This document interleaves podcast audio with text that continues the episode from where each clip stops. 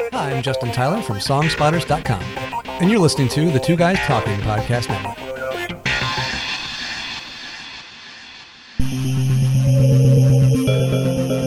Science fiction. It is more than just a genre appearing in literature, television, and film. For many, it is a way of life.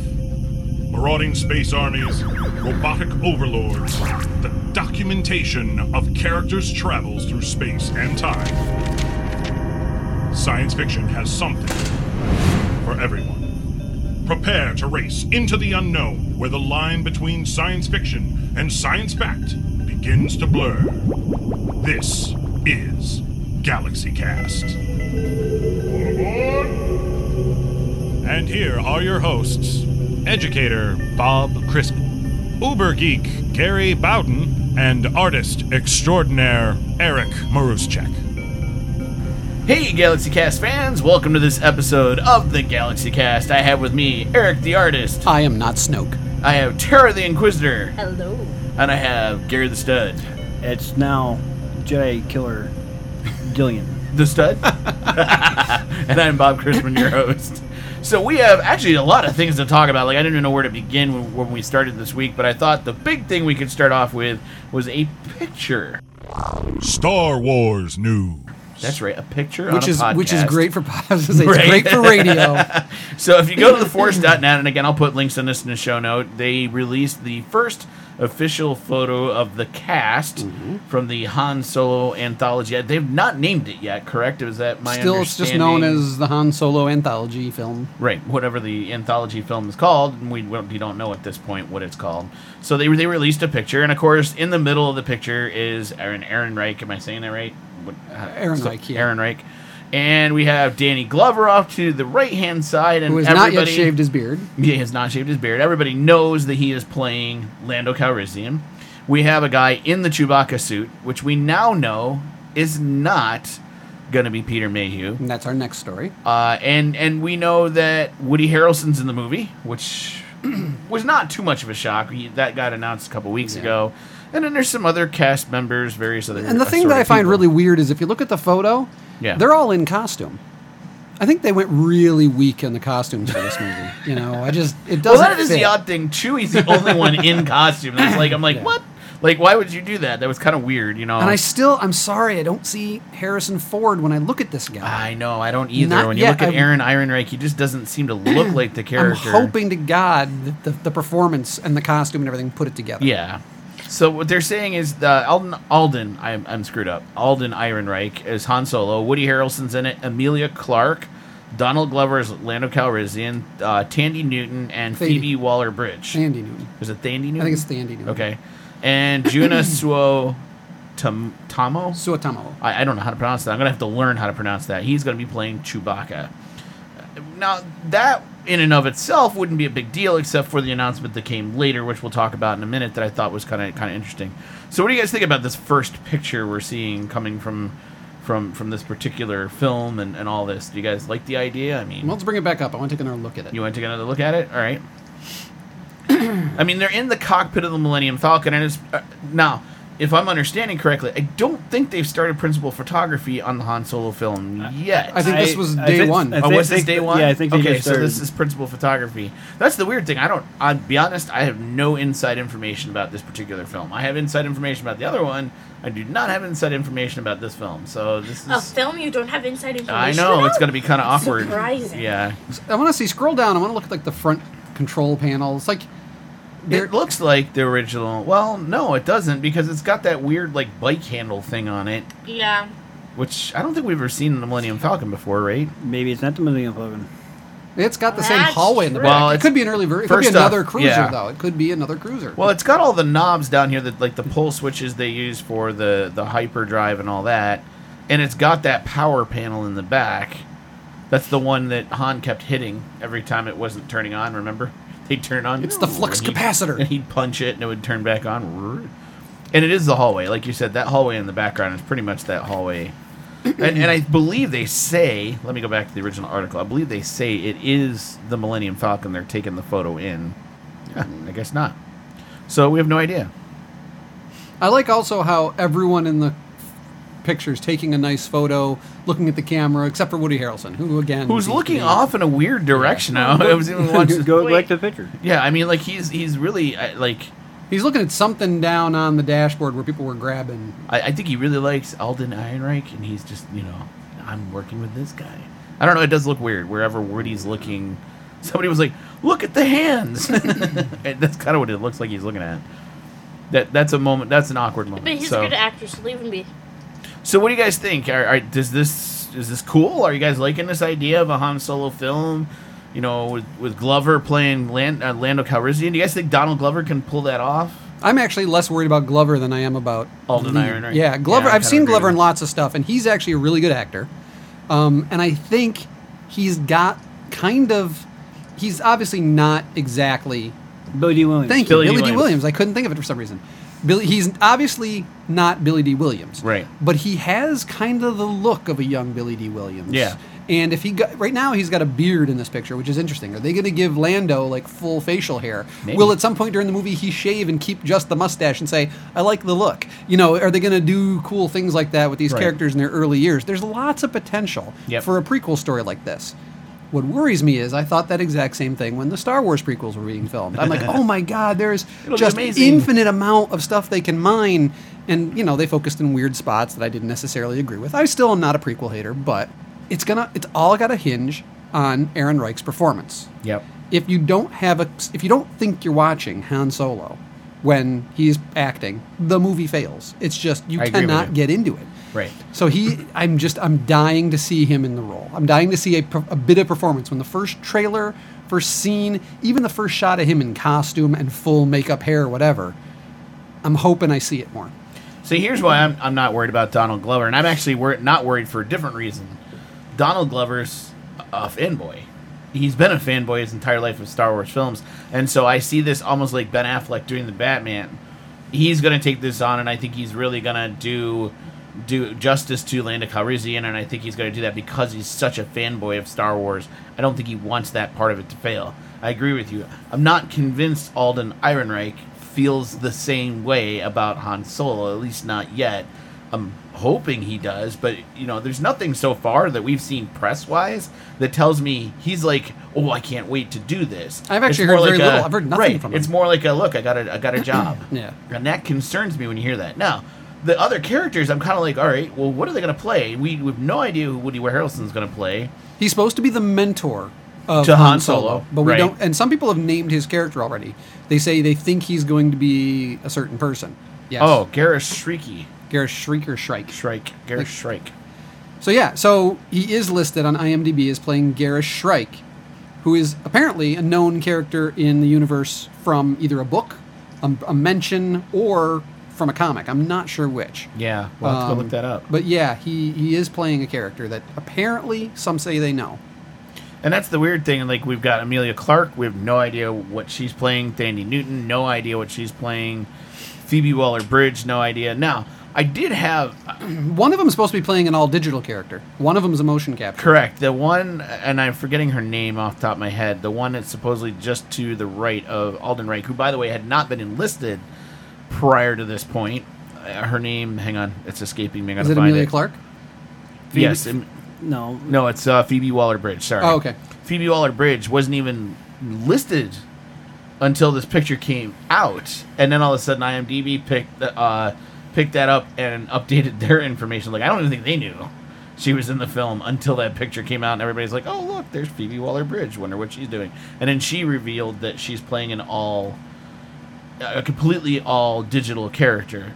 Now, when I think about when I look at some of these these other ladies, now for those who watch or have read the comic books for Star Wars, been watching it and uh, reading it lately.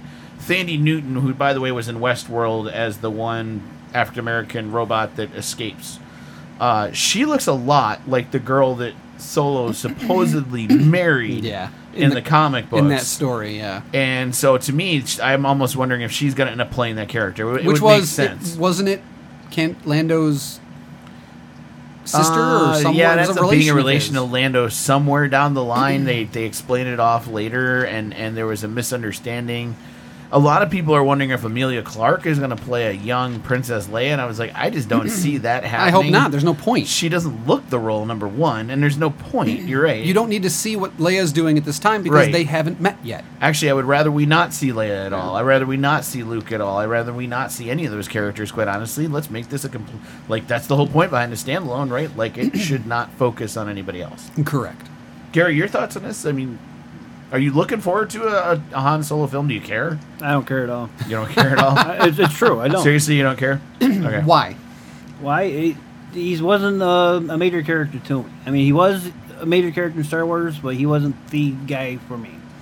It wasn't a story about a smuggler. It was a story about the Jedi's and the family Right. and the power struggles and all that. Yeah, Han just happened to be a side character that was supporting the for, Right. the, the factual storyline. And you see, I've always kind of saw it that way, seen it that saw it that way, seen it, seen it that way too. Uh, that that Han was just a supporting character, and everybody makes Han out to be this major character.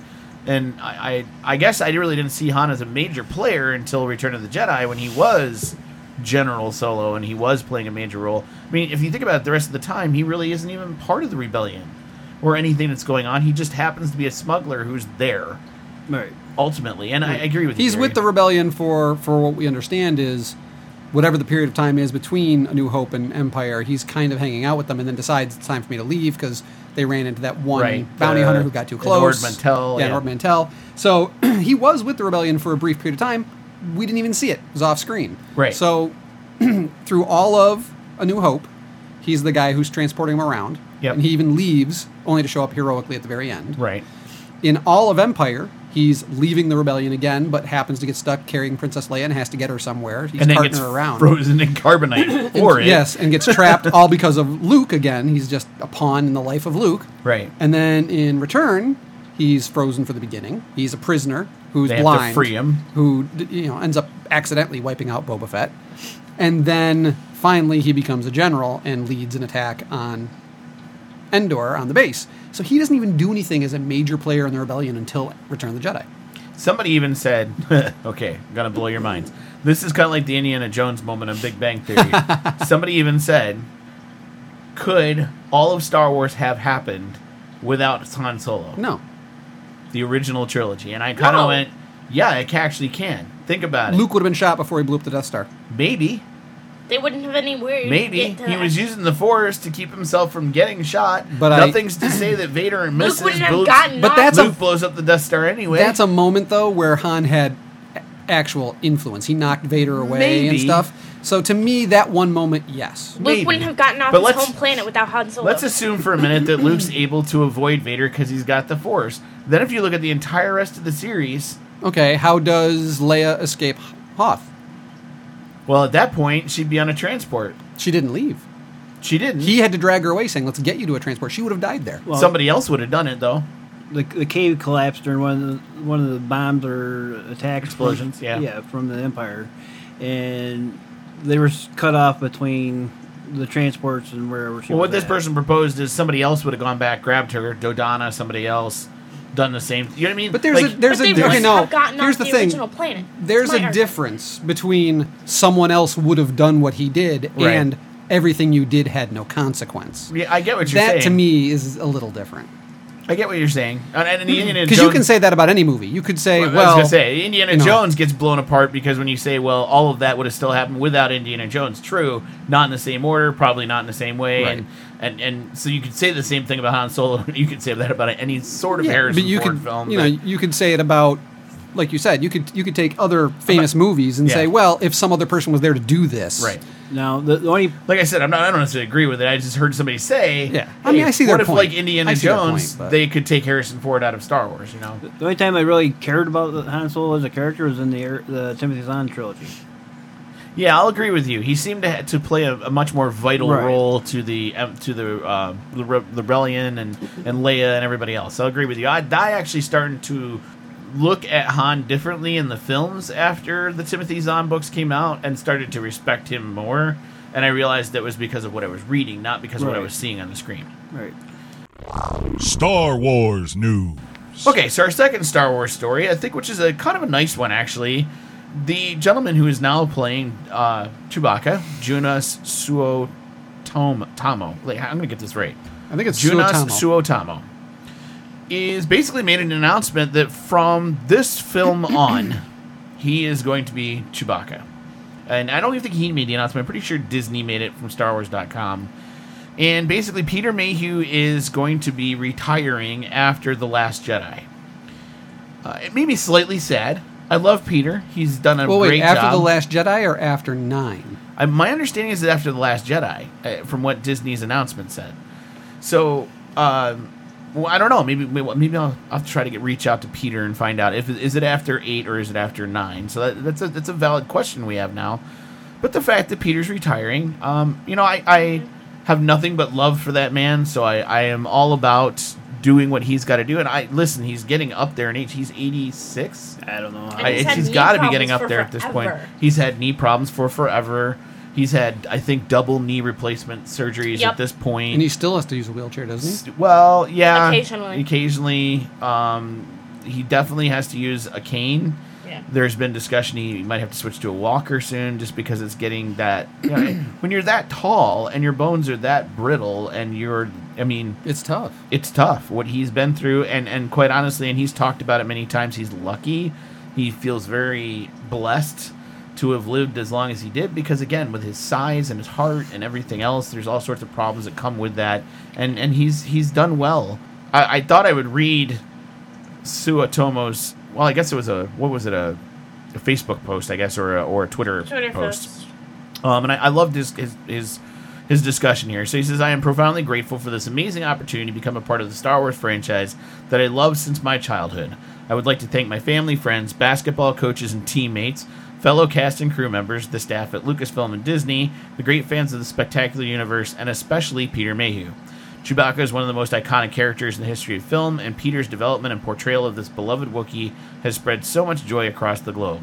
Peter's guidance and kindness have been invaluable gifts which warmed my spirit and prepared me for this journey. I aspire to make Peter proud and bring Star Wars fans the Chewie they know and love. See you in a galaxy far, far away, and he's got Wookiee fist bump at the bottom.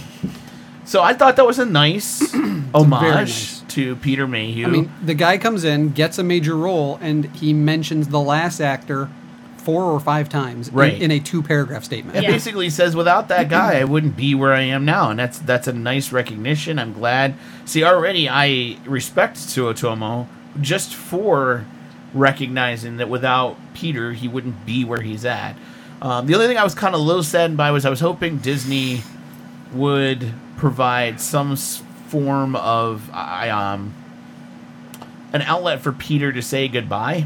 I guess is what, is what I'm looking for. Now I'm, st- and I said it again. I think he still might, but I think they're going to wait until just- his last performance. Maybe is done. maybe that's what it is. Yeah. Maybe they'll wait till after the last Jedi. You kind of, you've got some one, overlap going on You're here right. right. now because you've not got the last performance Right, of Peter coming true. out while this guy's now appearing in the Han And I, Solo. and I look forward to Yeah. that because I know Peter and I know he will he will definitely do it justice, and I, I, I appreciate everything Peter has done for Chewbacca. And I've always sat here and said, of all the characters in the Star Wars universe, there's two I think that were the hardest to pull off: Darth Vader. And we've talked about David Prowse and the fact that he's under that helmet and he's got to act the part and he has to talk like he's talking, even though he's not going to be talking. Right. And then Chewbacca, who basically does not speak. Um, you know, and when you look at the behind the scenes footage and he's going rah rah rah rah rah, you know, and poor Peter. Well, he was like- actually saying lines. Well, he he said, was. like, he said English yeah, and he lines. actually said English lines too. You know, like "Go get through the chopper" or whatever. You know, and "We got to get out of here, right, man." we gotta- and and and right, and, and the fact that he's he's acting. I mean, that takes some serious chops for people who don't know to be able to physically act a part, but without ever really I- having lines in the film. Yeah. I respect Peter. I'm not going to say that he doesn't have a hard part, but I feel like it is also R2D2 and C3PO would be up there too. Oh yeah. I, I, I, I Well, could any agree of the with char- that. any time you're a character completely encased, where you, Right. you can't do facial expression, Yeah. Yep. you have to do it all as mime. It's a body motion and, performance. And think about this: Star Wars is like ninety percent that Oh, yeah. stormtroopers, Boba Fett, Jango. I mean, like when you think about all the characters have helmets, something Yeah. on their face obscuring their body, face, whatever. And that's where I say when everybody's like, "Oh, Daisy Ridley was this amazing actress," and I'm like, I'm not saying she's wrong, and I'm not taking away from that, but I'm like, she doesn't have a helmet on. She doesn't, you know, what I mean? like she could be a, just an actress. You know what I mean? Like it works so well for her because she gonna be just an actress. But it's, I think sometimes it's the people who have that helmeted character that Or don't get to take it off and have to do that. You know, I or feel like right, special, special effects. I think are that's Yep. because you same- can't do certain movements on your face. Right. Certain challenges are there are there too. So, and that's what I think took away. I've, I've been thinking about this a lot. Took away from the bad guy in the Force Awakens, uh, Kylo Ren, is to me. I think he. I think what you guys are bothered by is he took his helmet off a lot to be able to act his part, and I think you might have seen him differently if the helmet had stayed on the whole time Yeah. A bit, maybe a bit, but because it took away the. there was too many other things about that movie. Oh, I know, I know. We can get into that later. But I think that is one of the things. The fact that the helmet didn't stay on all the time, I Yeah. think, kind of took away I think from I the wore my part helmet more at events than he did in that movie. Well, certainly a celebration. You wore it more than he wore it in that movie. And they that's one of the things people complain about with Marvel movies is they say okay. they say none of those superheroes keep their masks on. People complained about it in the early Spider-Man movies. It's like how often does something happen where Tobey Maguire has to take his his front mask off? It's like everyone's going to see who you are. Everyone knows who you do it constantly. You know, Captain America gets his off or something. Um, the only one who keeps his on all the time is Tony Stark. He'll even raise his up from time to time, but Right. but they always cut to inside shots of his face. Right. You know, it's like superhero movies where they won't keep the mask on. People said it about Judge Dredd, the first one, Yep. that Sylvester Stallone wore the mask for all of like three minutes in the movie, and the Yeah. rest of the movie he didn't touch it, and that's why people loved the seek this new reboot, the Dread boot with Because they left the helmets he, on. le- he never what, Karl uh, Urban. What's it, uh, Karl Urban, Urban. Yeah, he never took it off once. He played Yeah. the character the way he is, and people loved that. Right. So I always have respect for people who do a performance completely encased like that. It was the same with Bane in uh, The Dark Knight Yep. Rises. Was they Nolan went to uh, the actor there? Um, Yep, Tom I- Hardy. Thank you, Tom Tom, Hardy. Hardy. Too many names. I'm forgetting names tonight. when Nolan went to Tom Hardy, he said. You're going to have to be able to do this whole performance with your eyes and body because Right. you're never taking the mask off. Yep. And he was like, "Great, let's do it." So to me, people, actors who like that kind of freedom and know have the confidence that I'm still going to be able to give you a performance, I love when I see that. That's my problem, I think, with Thor and Chris Hemsworth. Because Thor always had the helmet on. Always. Yes, yes, that's a And performance that they don't do Look it that at. Thor in all the movies. Like 99% of the time, he doesn't even wear the helmet. And Right. that bothers the heck out of me. Uh, and, I and- do. I mean, they've got everything else right with him. They Yeah. do. They do They the have- costume full Right. on. They gave him the cape. I do admire Marvel for for how much they do go for the characters. But you're right. There's certain things where they're like, "Yeah, that part's a little whatever. We'll take that off." Yeah. Science fiction news. Okay, the next thing we wanted to talk about was a short video that I, I thought was hysterical. Daisy Ridley put out. It was on her Twitter feed. I know it was on her Facebook I think feed. Josh Gad actually put it out. Uh, Josh Gad put it out. It a whole bunch of people shared it. I know, I know it went all over the, the internet. And it's basically Daisy Ridley coming in from a couple days worth of shooting of The Last Jedi. And she comes in. And of course, it's the typical, like, Daisy, we got to know, like, what's going on on set. But it's Well, and not this is- the this is like- usual, like, yeah. we got to know what's going There's on. There's been like set. three of these so There far. has the been, first yeah. one was just Josh Gad. Yep. The second one, it was Dame Helen Mirren, wasn't it? I, I believe was so, in yeah. there, or Judi Dench. Judi Dench. Judi it was Judi Dench, Dench, not right. Helen Mirren. It was uh, Judi Dench was in there. Yep. Asking her questions, and now there's this one, which seems to be kind of like the peak of the trilogy. Right. And I thought this one was hysterical because Chris Pratt uh, playing, he, he's in the video. We've got the girl who was in Jurassic World with him in the video. Yep. Uh, who's the girl speaking Spanish? It's Um, uh, Penelope Cruz. Thank you. Penelope Okay. Cruz is in it. I mean, so there's, there's all these actors and actresses in it. And I just thought it was funny because Chris Pratt is Chris Pratt. You know, like, catch me in Guardians of the Galaxy 2. Yeah, he doesn't I'm ask- also going to be an Avengers. he doesn't You know, like, ask he a single ask question. question. Right? He just keeps plugging Yeah, himself. every time they cut back to him, they, he plugs himself. Which I thought was hysterical. Totally Chris Pratt, you know. And Disney being Disney who they are, sure, why not cross platform Yeah. you know, everything. I thought it was hysterical The Penelope Cruz never spoke a lick of English throughout the whole No. thing, which was great. And what I think they implied, I don't know Spanish, but she asks a question, and then the girl next to her asks a question about like the height of Snoke or something Yeah. like that. And I think Penelope Cruz starts to tell her, "I just asked that question." yeah, actually, I she think that's yeah. what it is. Yeah, yeah, and I'm, I'm pretty sure she's asking like, what's the actual height in meters of? of I think that's what she's asking, if I'm if I'm understanding her correctly. And then I think the best part is the director from the previous film, J.J. Abrams. So J.J. Abrams is in this one at the very end, going. So does Luke have lines in this one? Like, and I just thought that was great. Like, it's like this is so like typical like homage to all the nerddom that goes on in Star Wars, and I actually kind of like them doing this. I mean, uh, you know, I hope you guys enjoy. I, I enjoy it when they do stupid Oh, stuff yeah. like this, just because I mean. Is it poking fun at the fans? Yeah. Is it in a really kind of fun, lighthearted way? Absolutely. I don't think they're really intending to mock anybody out. Matter of fact, if anything, I think they're trying to say, "Hey, fans, we get it. Yeah. You're all wanting to know what's going on, but we're not going to tell you." Yeah. You know, like, and I like that. That's kind of cool. Gary, do you like these kinds of videos when they post these things online, or are you just kind of like, eh? Yeah. this is the first one I watched. So- So, Was it really? What do you think of Han Solo? Yeah. What do you think of these videos? Eh. Eh. Gary's in a great mood tonight. I, can I can't wait to hear what his review of the episode is. it's gonna be. Yeah. Eh. okay, He so sounds like the mother from Despicable Me. yeah, nah, Yeah. nah. Okay, Star Wars news. so our last Star Wars story, and this one I'm gonna I'm gonna put it out there. This is conjecture. It is rumor at this point. Nothing has been confirmed. It, fa- it falls deeply into rumor. This falls deeply into rumor, although it has posted on several several websites, comicbook.com, comicbookmovie.com. I'm trying to remember all of them. It has uh, kind of made its way around the net. It's kind of interesting. The Force.net never posted about this. It was like to them, nah, it never happened. Right. And that oh, that's the only one that makes me kind of go, "Yeah, maybe not. Okay. So here's the rumor, and this goes back to Benicio del Toro being cast in The Last Jedi, which is a fact. which is fact. Supposedly, IMDb.com, for a very brief amount of time, had changed their website to read that Benicio del, Toro's character's name was Sir Vikram Fett. F E T T. That should sound familiar to a lot of you. We've since checked IMDb, by the way. Tonight, even we did. And it's not there. It doesn't exist. Of course, they said it was taken down almost immediately. And, you know, like, Eric, you made a valid point that it could have been. Right. Could have been falsified. R- Like right know. now, to, to give you an idea how easy this would be, there are several people on there who have blanks where their name is. Right. Next to them is other words. People who have actual names. You can, in Photoshop, do a screen capture of this. You could duplicate the font, put it in an exact size, type whatever you wanted into that area, save it as a JPEG, throw it out onto the net, and say, hey, look what I just saw on IMDb. Oh my God, I've gone back. They've already taken it down, but I grabbed a screen capture. You know, lucky you guys, I got the scoop and send it out there, and there you go, you got a story. And, and here's the thing that puts you on the net, too. And now you're the guy that broke the story, you know.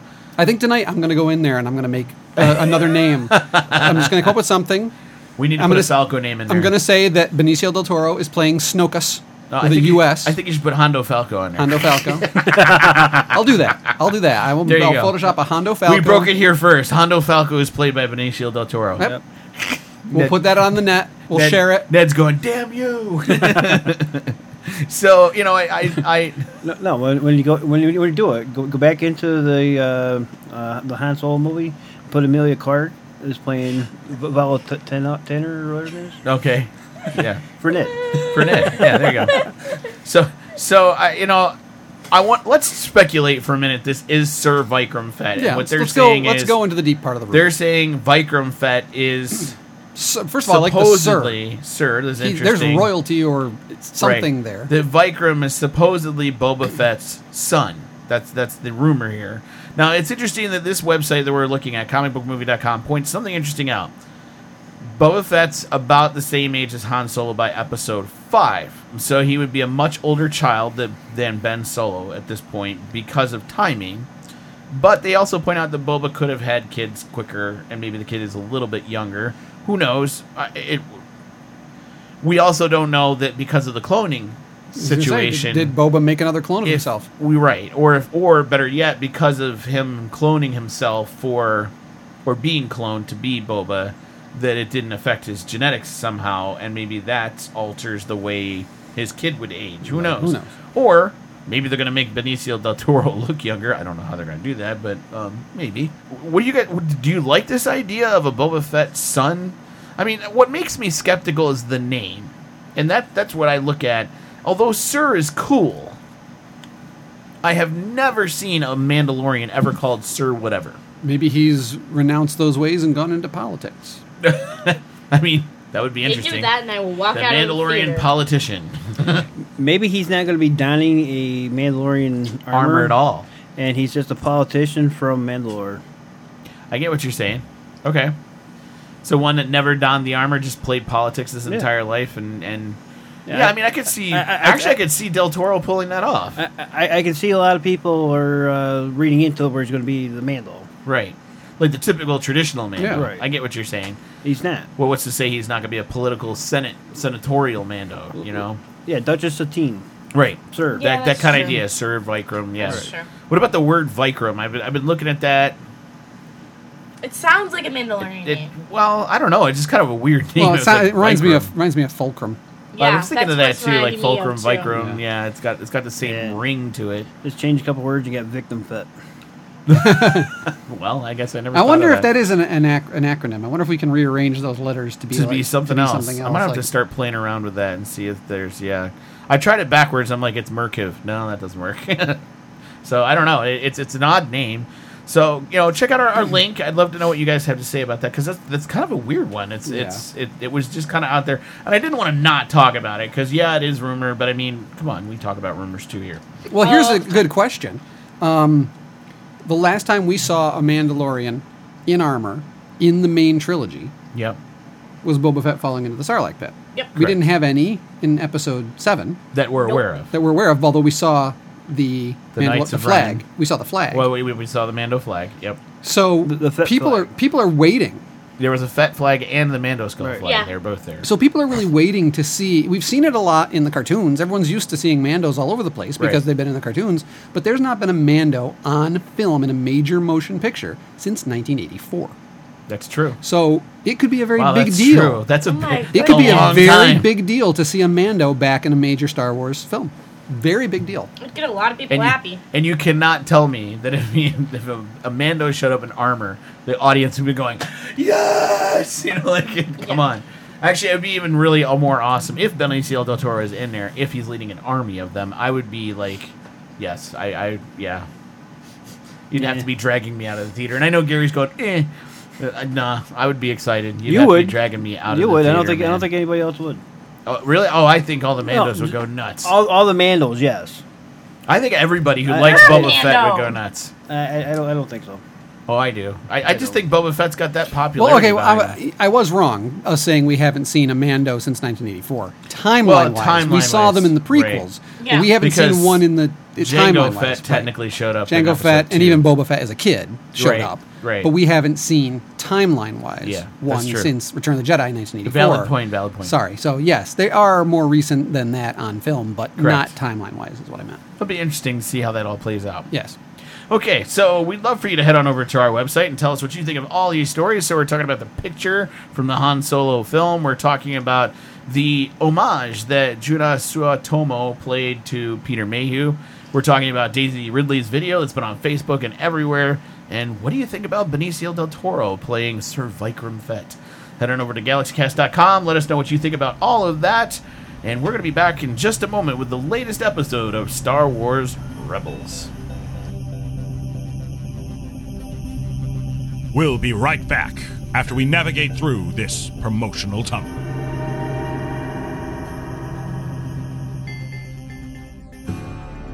Don't miss the review of HBO's True Blood during the Fang Banger podcast from Two Guys Talking. Great entertainment with real bite. Check it all out at fangbangerpodcast.com. Travel. It's what everyone wants more of in their life. But wow, where do you start? So many options, so many destinations, and finding the time in one's own schedule. You might think that all is lost, but there's hope on the horizon. Tune in to the Travel Planners Podcast with us, Sue and Kevin McCarthy, to learn about how best to travel, what cities to visit, and catch a glimpse of the variety of ways to make the most of your travel dollars. From shopping for bargains in London's Portobello Antique Market, Watching monkeys groom each other as you sit on the balcony of your hotel in Malaysia. sipping rum cocktails while enjoying the sunset over Bloody Bay in Jamaica, Staying up all night to observe St. Petersburg, Russia's White Nights Festival. hiking the Great Wall of China, enjoying the grandeur of the Grand Canyon, or enjoying an unbelievably first class journey on the Cruise on Rails, the Grand Lux Express. It's all available now on the Travel Planner podcast with Kevin and Sue McCarthy on the Two Guys Talking Podcast Network, www.twoguystalking.com. That's the number two, guystalking.com. Did you get my underwear and stuff packed in the last bag? I thought you did. No, I didn't. Okay, uh, be sure to check us out, the Travel Planners Podcast, on twoguystalking.com. There was a day when the villain was easy to spot. These days, different. Today, technology allows scammers to reach victims across the globe through mail, email, phone calls, and even social media. Know what to look for so you can help protect yourself no matter where you are. We remind you to never send money to people you haven't met in person and to always verify before you send. You work hard for your money. Don't let a few minutes with a scammer separate you from what's taken days, weeks, or even a lifetime to work for. Western Union. Move money for better. Thank you for your patience as we navigated through the promotional tunnel. And now we return to the Galaxy Cast. Hey, folks, welcome back to this episode of the Galaxy Cast as we talk about the latest episode of Star Wars Rebels titled Legacy of Mandalore. The Council speaks. So, let's face it, this was, I mean, an action packed, filled episode from top to bottom, from beginning to end. Was there a moment of this episode where there wasn't action going on? Uh, yeah, all the talking that happened in Yeah. the throne room and out on Yeah. the balcony. All right, and- fine, smart Alec. But Talking meanwhile, the they had their shit. guns pulled during most of that. The so I'm long calling that walking action. scene through the snow, getting to the building. All right, shut up. All right, fine. I felt like there was a lot of action in this whole There was. episode. There was. It just felt like it was going nonstop throughout the whole thing, and I, w- I was it was exciting. I thought it was kind of a I cool felt episode meh. in, in that regard. So it definitely was was interesting. So we finally decide to go to where the Wren clan is. So Yep, we and they happen to uh, live in a James Bond house. right, like on I was a like frozen lake a in house Sky- Oh no, no, no! In I thought Skyrim. it was Tony Stark's house. Well, okay. The other house that it reminded me of was the one Batman had that house in- Yeah. in the Oh, latest yeah. film that was on the lake that was a glass house. It's a beautiful house, but I agree with you. It, it had that like that typical glass Yeah. look to it. Uh, I just expected. odd. I expected uh, Sabine's mom in there to be stroking a cat, going, "Welcome to my fortress." Our solitude. Yeah, I, I still wanted someone to throw some stones. yeah. Well, they did break one window. yeah. Two, two, Two windows. Two yes. windows, yes. One coming in, one going out. Does that balance out the house? You know, Yeah, it does. It ups the resale value, is what it really does. All right, so we get into the episode, and immediately as they're starting to land, now, do we know what planet this is? They really don't say, do they? Kronos. Kronos? That's what they. That's what she That's said. what they said. She said Kronos. That's what Sabine said. oh my gosh! So it's a ripoff from Star Trek Episode Six. Yes, they went to the, the moon of. Uh, Rom- Yeah. Were, Romulus. th- were there any Klingons working? Yeah, that's it. Well, Klingon. Kronos, the name goes back farther than that. That I goes know, back yeah, to science know. fiction in the fifties. Yeah, yeah, I know. Uh, I think even uh, I'm trying to remember who's the m- famous writer. Um, hang on, Isaac Asimov. I think wrote was the first one to write about Kronos somewhere sure. Maybe. in amongst the, all the science fiction writing that was going on. So they go to Kronos. and As soon as they start landing, they start getting attacked by Mandalorians. I mean, almost the minute they start They didn't even land. Wait, they didn't even land. Like they're they're going into the landing effect, and I thought it was interesting that the Mandos used backpack rockets, right, to attack the ship, like right off the bat. Yes. So that that was kind of a cool. They apparently were not recalled for being a choking hazard. right? Yes, correct. But Uh, uh, what if they had the J or the L hook? I don't know. well, maybe they had the J hook, so that's why it didn't, you know, because then the, the pack, you know, was secure. So now my, my listeners are like, what are they talking about? So the prototype Boba Fett had a firing rocket on the jet pack on the back. For those that didn't know, It's a And there was, toy. there was an L hook and a J hook. The J hook looked like a J, so it would actually lock it in place, and then the L would just go sideways. By the way, it got banned because it was considered deemed a child hazard. Which, also, you know, it's a toy. to You'll Hasbro. shoot your eye out, kid. Way to go, Kenner, for doing that one. Yeah. Well, it was Battlestar Galactica's toys that did it. It was that was that did it? Okay, Yeah. that's right because they had him come out before that that, Yep. that caused all the problems. The, the kid would stick it in his mouth and shoot it down his throat. Yeah, duh. I used to love my Battlestar Glide, both ships, the Yeah, Cylon too. ship and the other one. I used to love. Every love time them. we talk about that, all I can think of is the SNL episode. You know, it's a bag of glass. Where, uh, how is that the problem? I don't get it. You know, it's just a bag of glass. Kids love playing with bag Yeah. of glass. The thing is, is that with Well, every, how about it? This little phone. every what do you mean the toy- phone? Look, the cord could kill you. I, no, seriously though, like every kid toy has a problem. yes, you can find a problem with every toy. Well, you could go back to Monty Python with Crunchy Frog. Yeah. this is true. so anyway, so we we start landing on the planet. We get our main engine shot out, and of course they have to do an emergency landing. Now this is where I thought they were cool artistically speaking. They could have just had the ship crash and all that kind of cool stuff. But we had some cool shots there. Yeah. The the shot from behind as, as as it was making its way through the clouds, and then you had that cool shot from the ground looking up from through the trees as the ship went by and all Yep. the stuff came down. So again, do we think this is the A team or the Z team? I think this was more of an A team I episode. definitely think this is an A team episode. There I was felt A team artist, B team storyline. okay. Uh, you know, maybe maybe we need an A team theme. Da, da, da. So I thought you know definitely an A team A team episode. It felt like that because of the, some of the artistry and some of the stuff they were showing throughout throughout the episode. So they crash land the ship and immediately they get. Well, they're worried about getting caught by the Mandos because they know that's what's going to happen. And I thought it was interesting that right off the bat they get out of the ship and they basically tell Fenn Rau Hide. hide. So did they already know that he was not going to get accepted by the House of Red? I guess Oh, that's yeah. the part I was kind Yeah. of slightly confused about. Why they asked, like they knew that Fenn Rau was not going to get accepted. Well, that, that, not necessarily with the, the uh, clan Wren, but with the other uh, Mandos, other that, are, that are part of the Empire and all that. Yeah. Okay, okay. Oh, because of what happened with the Legacy Mandos, is that or the Protector Mandos? Yeah. Sorry. Okay. He's Well, the he- la- is he the last Protector Yes, left? yes, and, and he's also wanted by the Empire too. So the Empire is going to be. Was he for- wanted? I Yeah. guess that's right. He was put on the most wanted list, right? Because of what happened with At Con- Concord Dawn. Concord Dawn, yeah, and what, what happened there. So, long story short, they show up right away, all the Mandos, and one of them's wearing the white Mando of the Imperial Mandos. Right. I don't know what we call those guys. They're just Imperial Mandos. I Yeah. guess that's Imperial Super Commandos. That's right. That's what they were. And we come to find out after a short battle, and it really wasn't a battle. It was more of a defensive stance by the, The- the- Jedi. well, yeah, because Ezra lights her light, his lightsaber, so they Yeah, go and Jedi, that- and they start yeah, firing. They start and then- firing, and it was kind of like a defensive battle more than anything. I thought Sabine's little shield was kind of cool. I Yeah, I haven't seen her we use that a seen her lot. use it, in, yeah, in a No. while. So to see her use it was kind of cool. And that's when we find out the guy who is in the Imperial Super Commando costume is or outfit is actually a Sabine's- cosplayer. Is No. is Sabine's brother, right? I mean, I- Yeah, Tristan.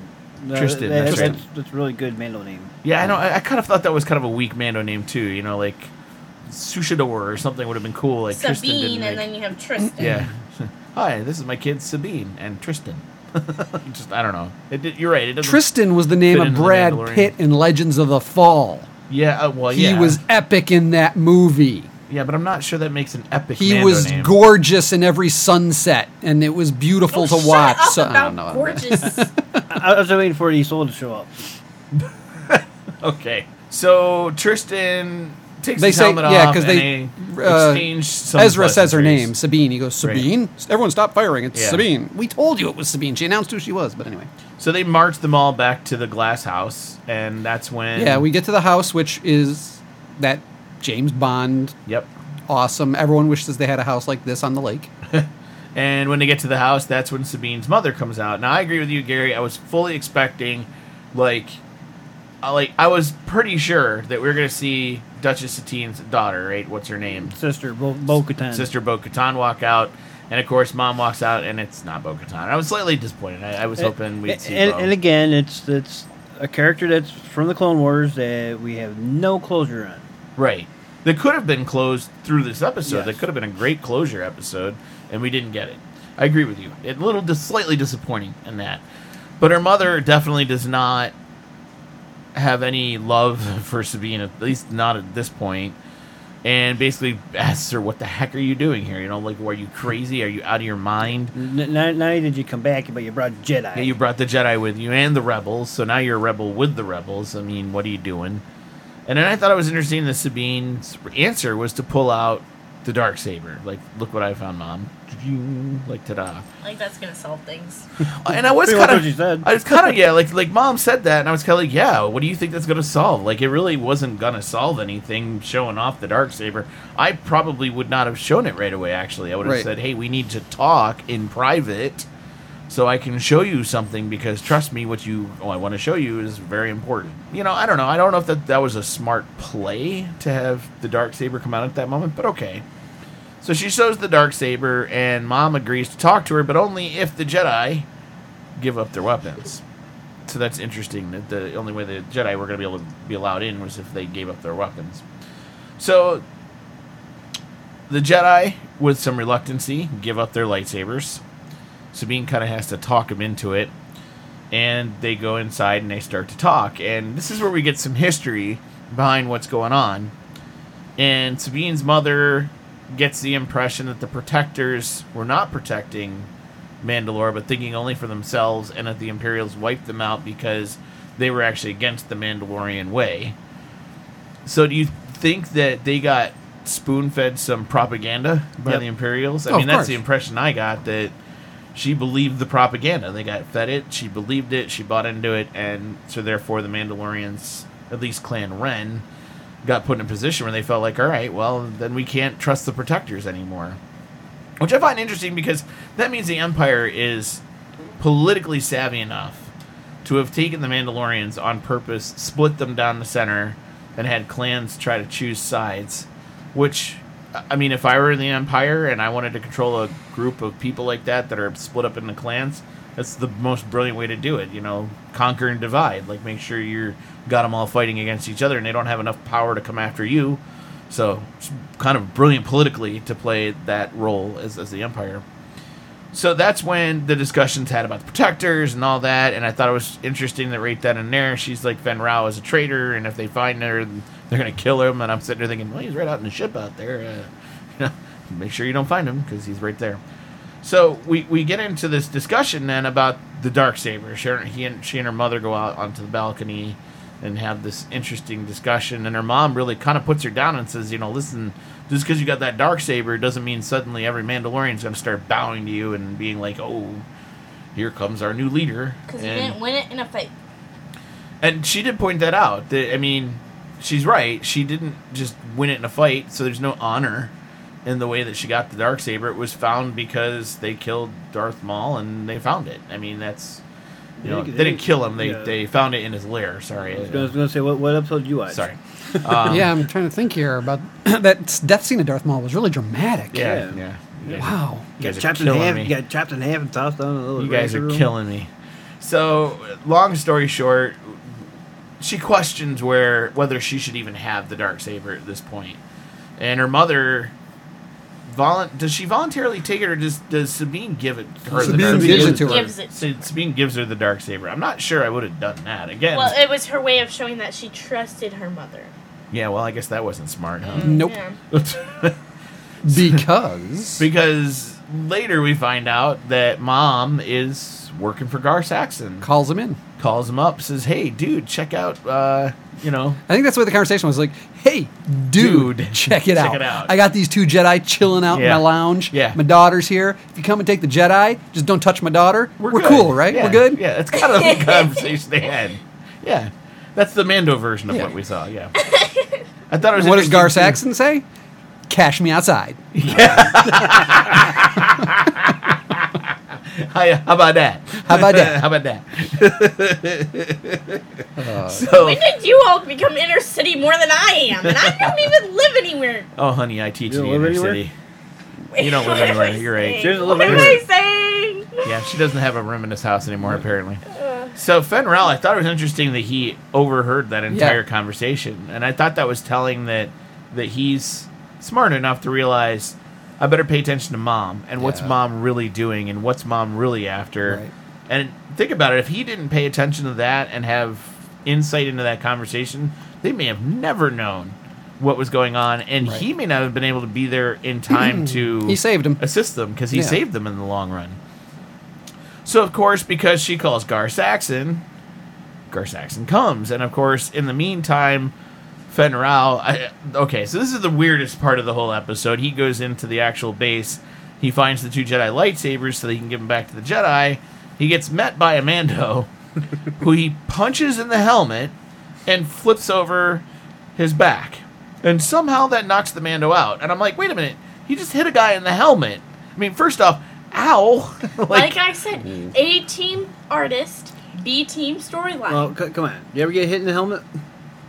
I'm not talking about the helmet. I'm talking about his hand. Yeah, but you ever get hit in the helmet though? No. Maybe it hurt. Okay, but what about his Enough to hand? not No, that's what I'm Right? saying. You ever get flipped over in, on your back in your costume? Well, that part, yeah, I would imagine would hurt. That part, I, I you know, That's but I'm right, saying wouldn't the it? punching in It the was- helmet thing just felt weird. It you was know? a moment to try and make him look like a tough guy oh, and Oh, yeah. throw a little bit of action in, but the problem was it was unnecessary. He could have just snuck into the room, grabbed the two lightsabers. It would have been a perfect moment. You know something was coming, cut away. You didn't need Right. that extra bit. Right. I don't know if you needed to have that little interaction with the guy. Number one and number two. By the way, that jingling is my dog. so There's I'm a so belly dancer in the room. so uh, you know, I, I thought it was kind of weird that we had this interaction with the guy, and he and they feel the need to have him punch him and flip him, and I'm like, you know, you could have just had him stun him, Yeah. Pew! you know, like that. Look, I don't know how to make that sound. The the stun they used from Leia on A New Hope that would that would have worked for me, and I'd have been good with it. But okay, fine. We we had The that little stun bit we've never seen ever again. Yeah, I mean, Yeah. but it would have been good to have it here, don't you? Yeah, think? it would've. Okay, so, so meanwhile, Gar Saxon shows up and he reveals basically that Mom has been working for the Imperials all this time. That, that it's all part of the Imperial, the Imperial plotline. That that the Empire wants to split the Mandalorians up, and then I think the dumbest moment happens. Mom freely gives up the dark saber to Gar Saxon, which I was kind of like, wow. Doesn't that automatically assume Gar Saxon's the next Mandalore? I mean, am I? Are we uh, assuming that? I mean, like, or at least Mom's assuming that. So I don't, I don't know what you guys thought about that. So she gives up the the dark saber to him, and he basically says, "That's it. Clan Wren's now going to get wiped out Yeah, because she realizes you, she- you've been housing rebels all this time." Yeah. So he kind of turns on them too, which I uh, come on, it's Gar Saxon. How could you not see that Yeah. coming? yeah. And the Imperial Super Commandos pull out their weapons, and Clan Clan, Wren Wren pulls pulls their- out their weapons, and we have a stalemate. And of course, the stalemate's broken By Mighty Mouse. by Fenn Rau, thank you, or Mighty Mouse in this case. He breaks through and he starts shooting away, and of course, everybody starts shooting everybody, and the Jedi's using lightsabers, and there's all sorts of stuff going on. And meanwhile, the fight's going on, and as it's going on, Gar Saxon's trying to get over to Sabine's mother. And what I thought was odd about this scene, like, Sabine's knows that Gar's going after her mother, but she tries to shoot Gar, and she gets the gun knocked out of her hand. But she never yells like, "Mom, look behind you," or "Watch out." You know, Nedry, quick, hit the lights. I Yeah. mean, something. Nothing. She says nothing, and I'm like, "What? You have a mouth. Use it. Like, communicate with your mother. You know, like, do something." Dramatic. Right. It needed to be dramatic. But- But it wasn't. But you wouldn't have Edward go, hey, Sabine, catch! Right. And so Sabine ends up grabbing a lightsaber and defending her mother, which then ends up outside. So there's Yeah, our other 'cause exit of the glass. He he basically does a flying tackle on her, Yep. and they go out through the window, which was a moment you liked artistically because the music came to like a complete yeah, stop. it's like the really cool moment, and all the music's going on because there's all this battle going on. They break through the glass, an immediate stop to the music. Yeah. And then you pointed out right after that, as they stand up And start and sword the two fighting. sword fights going on. Now we hear the Star Wars theme. Yep, I mean, complete. da, da, da, da, da. Yeah. it was like as obvious as day, and I was like, wow. Okay, so you're making this a really epic moment. I mean, like, I mean, as far as from an artistic standpoint, you're saying on a musical standpoint, this is a major point right here. Yeah. This is important. Yeah. And I thought that was cool because again, they always like to telegraph through the music. This is where I love John Williams because now you're giving an homage to John Williams here. You're telegraphing a major moment through the music. Awesome. So again, for me, a team in that regard. So they have their little lightsaber, dark saber battle going on.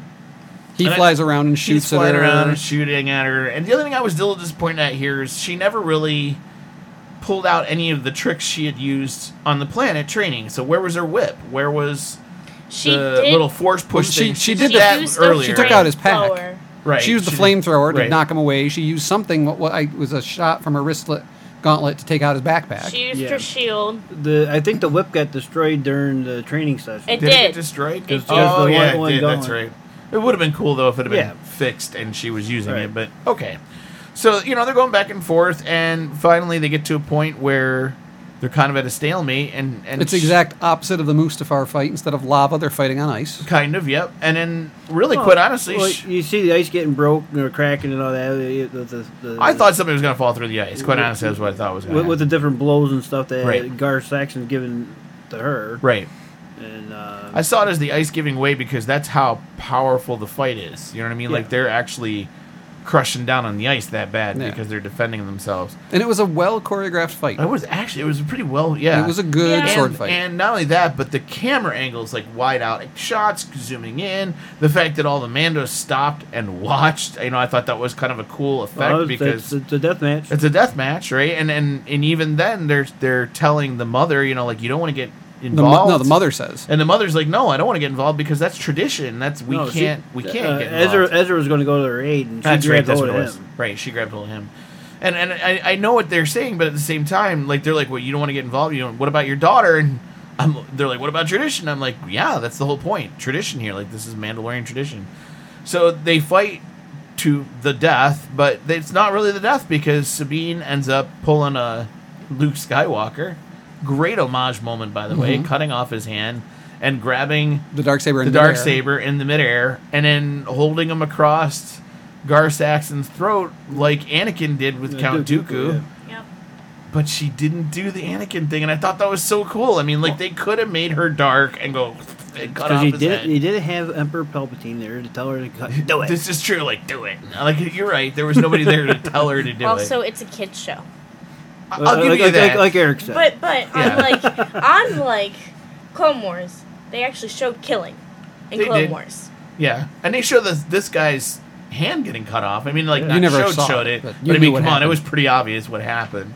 But so she goes to walk away because she said that's not me, That's not her way. and he's pulling out his gun, and all of a sudden you hear a blaster shot go off. Now, I immediately went, "Oh, the brother shot him!" Like Well, I for thought, a half second, I thought maybe she was shot. Really, half you second. thought maybe Sabine they did. was? They did make me question it. I Oh, didn't yeah, think second, she would for a her second. eyes the way her face and- went and yeah. stuff, and then I'm like, okay, so it's going to be that trick. He's been shot, and I thought the same thing because the brother was walking towards her at the Right. time. I assumed it was the brother that shot. and the fact that it's her mother, I thought that was very cool. Yeah. And to me, it gave her some honor. The fact that she shot him. If it had been the brother, it was kind of the easy way out. But with the mother doing it, it kind of like, okay, now we know that she has finally realized that Gar Saxon is not good for the Mandos. Right. So, long story short, she shoots him, and they suddenly realize, okay, well, this is it. We are now outcasts, at least within the Imperial Super Commandos, with the, the Imperial side of the, the Mandalorians. And they also realize now that they've got to get the Mandalorians mm-hmm. off of Mandalore. Mando's going to def- descend into chaos. Right, because with Gar Saxon being dead, it's just going to become an absolute political mess. Uh, they thank Fenn Rau, which I thought was important because now they're recognizing that maybe Well- they were fed political Well, crud. well, Fenn Rau came out and said what uh, Gar Saxon did to the protectors and everything. yeah, this is He true, did. and and that's important too because I think they needed to hear that, and I think they they finally accepted the truth, which is Yep. the protectors weren't against Mandalore. Matter of fact, they were the only ones for Mandalore. And so the decision's made that they have got to take the dark saber to Mandalore and try to find not only Sabine's father, which we didn't mention. One of the reasons the family felt that they had to believe what they were believing was because her father is on Mandalore, and the Imperial Super Commandos warned them that if they did anything against the Mandalorians, they would kill her father because they knew where the father was and they didn't, and the the Wren family did not know. So the the father was almost being held captive without being held captive. I kind of like with the way Mother said it. She was being held captive in everything but name, which was was kind of an interesting way to describe what was going on. We haven't met the father yet. No, we haven't. We have no idea who the father is of Clan Wren. Kind of an interesting thought, huh? There's some possibilities still out there. right? So he's still out there. So long story short, this is when they decide they got to go to Mandalore, and the hope is if they bring the dark saber, one of the Mandalorians will become the next Mandalore. Will will lead Mandalore Well, to so- its, so- its fame. Sabine is going to pick the next Mandalore. She she she has Correct. the dark saber, but she says, "I'm not the leader." I'm not it, right? But I, hopefully, I can find the person who is. Right.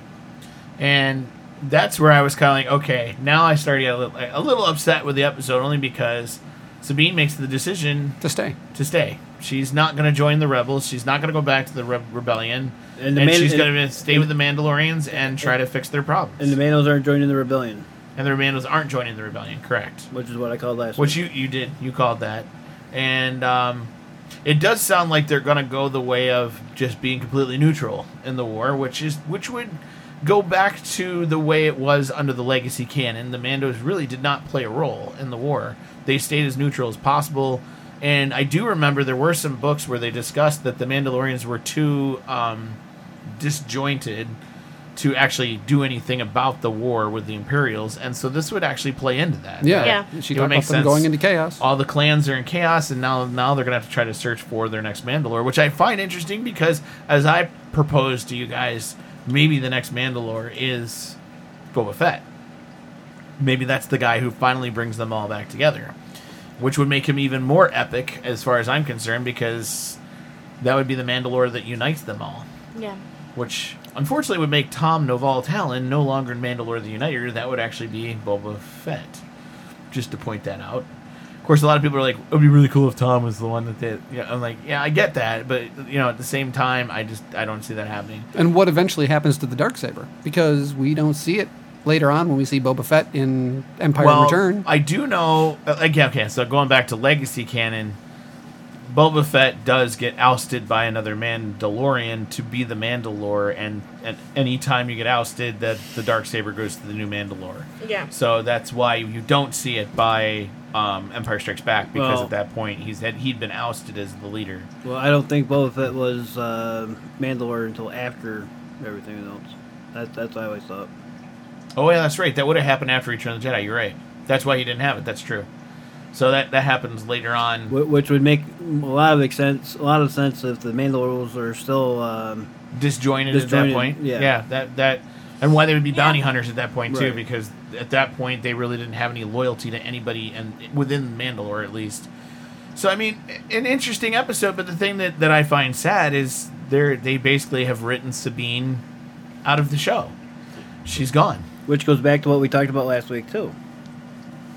Is the Is this it coming the to an end? season? Come- yeah, yeah, yeah. and they're You know, I deciding mean- to close off storylines. Right. So uh, right off the bat, you have now written Sabine out of the storyline. I was thinking that too as we were ending. I'm like, oh my gosh, they just wrote Sabine out. What if that's is that what they're gonna do? Is Hera gonna go back to her home planet? Is is Zeb gonna go back to his planet and help his people? Is you, you, you, I can see Zeb getting uh, killed off yeah. or getting captured or enslaved or something or whatever.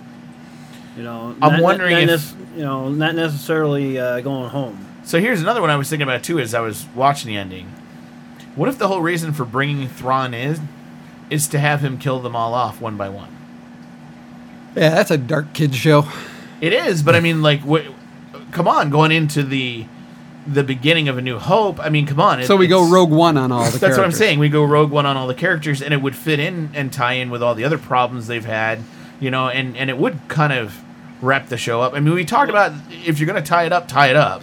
Well, Well, you- that would tie it up. But we still know? got other stuff coming up. We got the whole Obi Wan thing, which we've seen none of yet. Well, you, This you- is true. You, got to remember um, the Ghost and uh, Hera was in Rogue One, so yeah. So she's she's not. Getting She's killed. got to at least survive. I, I get what you're saying, but I'm saying some of the others could, or they could die after Rogue One. Do you get what I'm saying? Like Rogue One could happen, but Yeah. it would have to happen pretty quick within the timeline. we're still cycle we're still a going on. little bit away from Rogue One. I, I would. I would think so, yeah, because Gerrera was just a couple episodes Yeah, ago, and, and he was not the full age. what full age of what Gerrera was. or full crazy. so it's just I don't know. It it, it was kind of awkward because here's my thought process on this. You now made me like Sabine. Oh, hey, I am. you now like Sabine, so she's she's a cool character. You like her, and then you tear that away from me. Like you get me to connect with a character, and then you take the character away. And that's the other thing where I was like, oh, you know, like finally I was like, oh, all right, now there's a Mandalorian character. I can kind of connect with that character, and and maybe it is because it's a Mandalorian, and, and that's that's who I am. But I, I I didn't like Sabine a whole lot before. Maybe the story arc, and now I kind of feel like I have a connection with that character. But now it does. I guess it doesn't matter because she ain't gonna be in any more episodes. I bet. If she is, it's gonna be very small. I would imagine at this point on. So She'll be like. Uh, oh, geez, I was gonna really date myself here with a Three's Company reference, so never mind.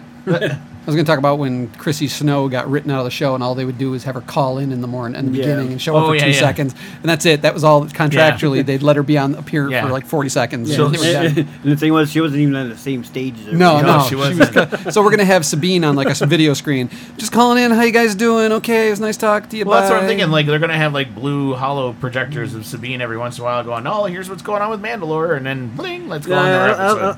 For, for Sabine, I don't think it'd be blue. I think it'd be um, like a rainbow. Okay. So, um, what'd you guys think of this episode? I mean, overall, was this a good episode, a bad episode? We'll rate it in just a little bit, but I, I wanted to hear your thoughts. Because, I mean, I made my thoughts pretty clear. I thought, you know, like I said, as far as artwork and some of the other stuff, A Team for sure. I was a little disappointed in the ending, but um, if this is the last season, I kind of understand where they're going with it. I mean, I guess that's that's my other side of it too. And I guess if we were going to end the show, I would rather end it this way than with no explanation of what happens to Sabine. right. So, what would you guys think? Here, what did you think of the episode? I know you because you were like, you- "When you see this episode, what did you think of this one?" Um, I like the like the fact that there was a lot of Mandos in it, Yeah, and uh, yeah, I like Sabine, but I also like uh, Fenn Rau a lot. yeah. I, I had some more respect for Fenn Rau Yeah. out of this. The one. past couple episodes, I've really enjoyed him as a character. yeah, So so that's the one Mando that I'm like I want to know more about. You know, Yeah. you know what happens to him. Uh, and how did he survive being the last protector? I want to know more about that story Right. now. Yeah, So, uh, overall, I, I enjoyed the episode. I thought the Jedi's were weak again. right. So it's like, okay.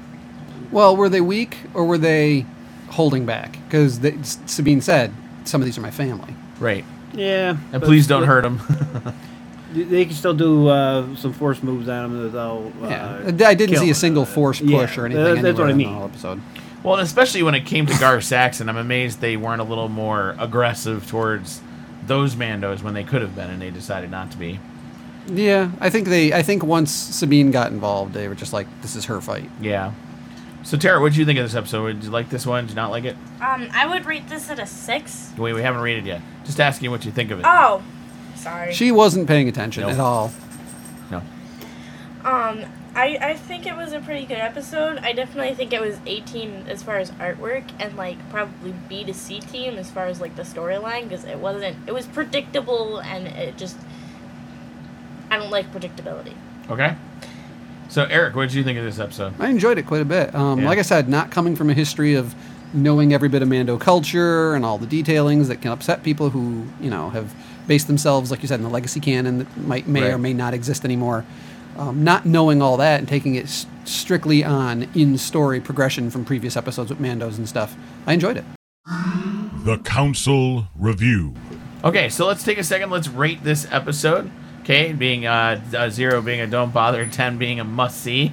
Uh, so uh, anybody want to go first? I guess Ter- last time. Tara can go first. Tara, go ahead and go first. Okay, so I, I rate this at a six because of the storyline. Um, I felt like the predictability took away from the awesome scenes and artwork in the episode quite a bit. Okay. So All right. So a six. yeah. Eric, what would you give this episode?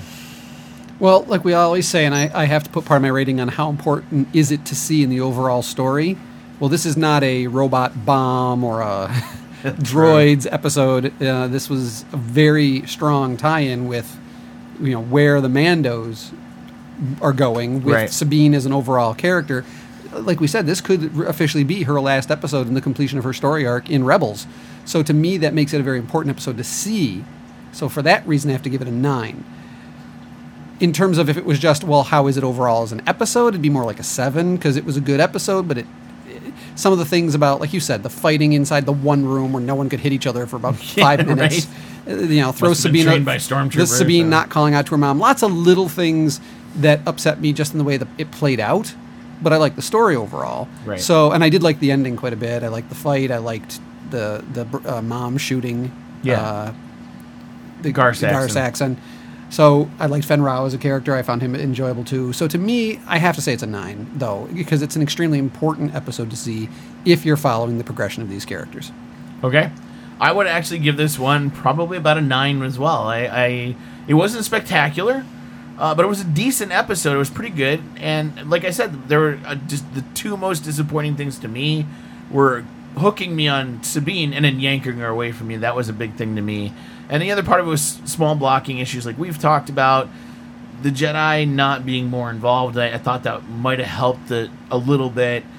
Th- The fight scene was epic, though. I mean that that Gar Saxon Sabine Wren was totally worth everything. I mean, it was epic. It was good. I thought it was really well put together, well choreographed.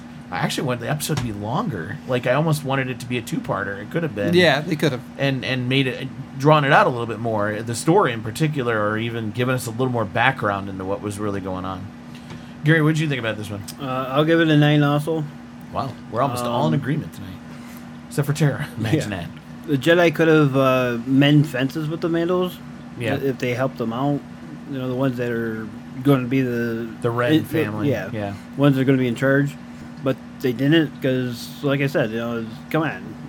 You have you, Imper- the super commandos there fighting against them. They, they could have been using, you know, toss them around and out Oh, of the yeah. way. Grabbed uh, Garrus for a minute or two to get someone out to, to help out or whatever, you know. But they, they didn't do it that way. Yeah, Which I understand they, they needed the fight between Sabine and her, and him. To solidify her. Yeah, role. her, her claim on the dark saber and, Right. and all that. So Okay. Which officially, it does come back when you think about it. The mom said you didn't win it in battle, so there's no honor. Well, now she's won it in battle. Right. So now there's honor. In There's what she's honor to done. her carrying that blade now. Even if she gives it away, she has it for an honorable reason. Right. right, and then if anybody says that uh, well sh- she didn't kill him, well that's not her way of doing it, and Gar, Gar Saxon there was dishonorable by shooting her in the back. Yeah, he'd lost the fight. All right. And So there's one other thing I want to talk about before we end for the night. There was a mention of something tonight that caught my ear, yep. and I was like, mm-hmm. "Whoa! Did we just unravel some can some non-canon into canon?" They referred to somebody as the Emperor's Hand. Who did Gar, they- Gar Saxon. Gar- Gar Saxon. Saxon was referred to as the Emperor's Hand. Right. Okay, so we all know, at least we know, who the Emperor's Hand is a reference to. Who's the Emperor's Hand reference to for my listeners? Mara Jade. Mara Jade, because she was one of the Emperor's hands, and that's how Luke and Mara meet. So that makes me wonder now. So I'm gonna throw out there another reference. Maybe, maybe after all of this, in episode eight, we meet who? Mara Mara Jade. Jade. Possibly. No, I'm gonna back that up. I was right the first time. So in episode seven, we meet Rey. Rey got left behind on her planet by her mother, potentially, who then took off. What's to say Rey is not the daughter of Luke and Mara, and we just gave the hint, the potential hint, that I- Mara is not dead. I can answer that question for you. What do you think? J.J. Abrams said that her parents were not in episode seven. Correct. But she wouldn't have been in the episode. But Luke, Luke was. is. So it can't be Luke's Okay, son or but on the flip side of that, it's J.J. Abrams. Remember, Yeah, he lied. Star Trek Two was not supposed to be anything like Wrath of Khan, yet there it was. You know what I mean? Like it was as obvious he, as day. he, I'm telling you, I, It- it- he- I wouldn't not. put it past him to lie It's about not. that. it's I- not. I, I think maybe they're look at the shiny ball over here, No. and we're still doing the storyline over here. She's, maybe she's, she raised a Kenobi. it possibly, but She- I, I'm she is. saying there is the possibility because they've now cracked that door open that Mara Jade is still out there. Rey potentially could be Luke's daughter, so there, there's that possibility. Is what I'm saying. So there is the possibility that it could happen. Uh, do you guys like the idea that Mara Jade might actually still be out there? I mean, I guess that's. Does that help, or does that now create more problems for Disney? I got mixed feelings on it. Yeah. I'd like to see Mara Jade there, but at the same time, I don't. I'll tell you why I don't want to see Mara Jade. Why? If it's anybody but Shannon McRandle, I'm gonna have a problem with it. I love Shannon McRandle, Oh, and, yeah. I, and I get she's got cancer and all that kind of stuff, and I know she could never play the role. And and and and kudos to her, she's fighting something that, these- that, that a lot of people would. I'm gonna have a hard time with somebody else being Mara Jade. Shannon McRandle will always be Mara Jade Oh, to yeah. me Yep. because she is the likeness of Mara Jade, and so that's a, a, something I would have a problem with. The other issue that I'd have a problem with is if Mara is out there and she doesn't meet Luke's Luke Skywalker and they don't have kids and that whole thing doesn't happen, that whole storyline's amazing. And and to just rip that away from all the fans, I I, I don't know. That, that's well, that, you know, we'll find out. I mean, in episode will, eight, we're going to discover if Luke Well- ever had kids or if he stayed. I, I- I hate to tell you this, Bob, but they already did drip it away. They did. her. They're right. But I mean, there's hope. They've put the hope out there now. You know what I mean? Like there's a new hope, uh, uh, and that it could actually happen. And and so I think some people are gleaming onto that. I, I know some people are. Um, but you know, I like I said, I hope they do it the right way if they're gonna do it. If they're not gonna do it the right way, then don't do it at all. That's that's my other look on it too. We need to hear from you. Okay, so that's was our thoughts on this episode. I mean, there was a lot that happened in this episode on this particular episode of Star Wars Rebels titled Legacy of Mandalore. We'd love to hear from you. Head on over to galaxycast.com. Let us know what you thought about this episode. Right, Ned? Right, Hondo? Let us know what you thought, and we would love to hear from anybody Right, else. Peter as well Mayhew. as Ned Yeah. and Hondo. Right, Peter Jeremy Mayhew. Bulloch. Anybody else? Jeremy Bulloch. Yeah, let us know what you thought of the Mandalorians. So, uh, head on over there, galaxycast.com, click on that one section, just contact us, let us know what you thought of this episode, and as we like to say here in the Star Production Studios, May the force be with those who listen.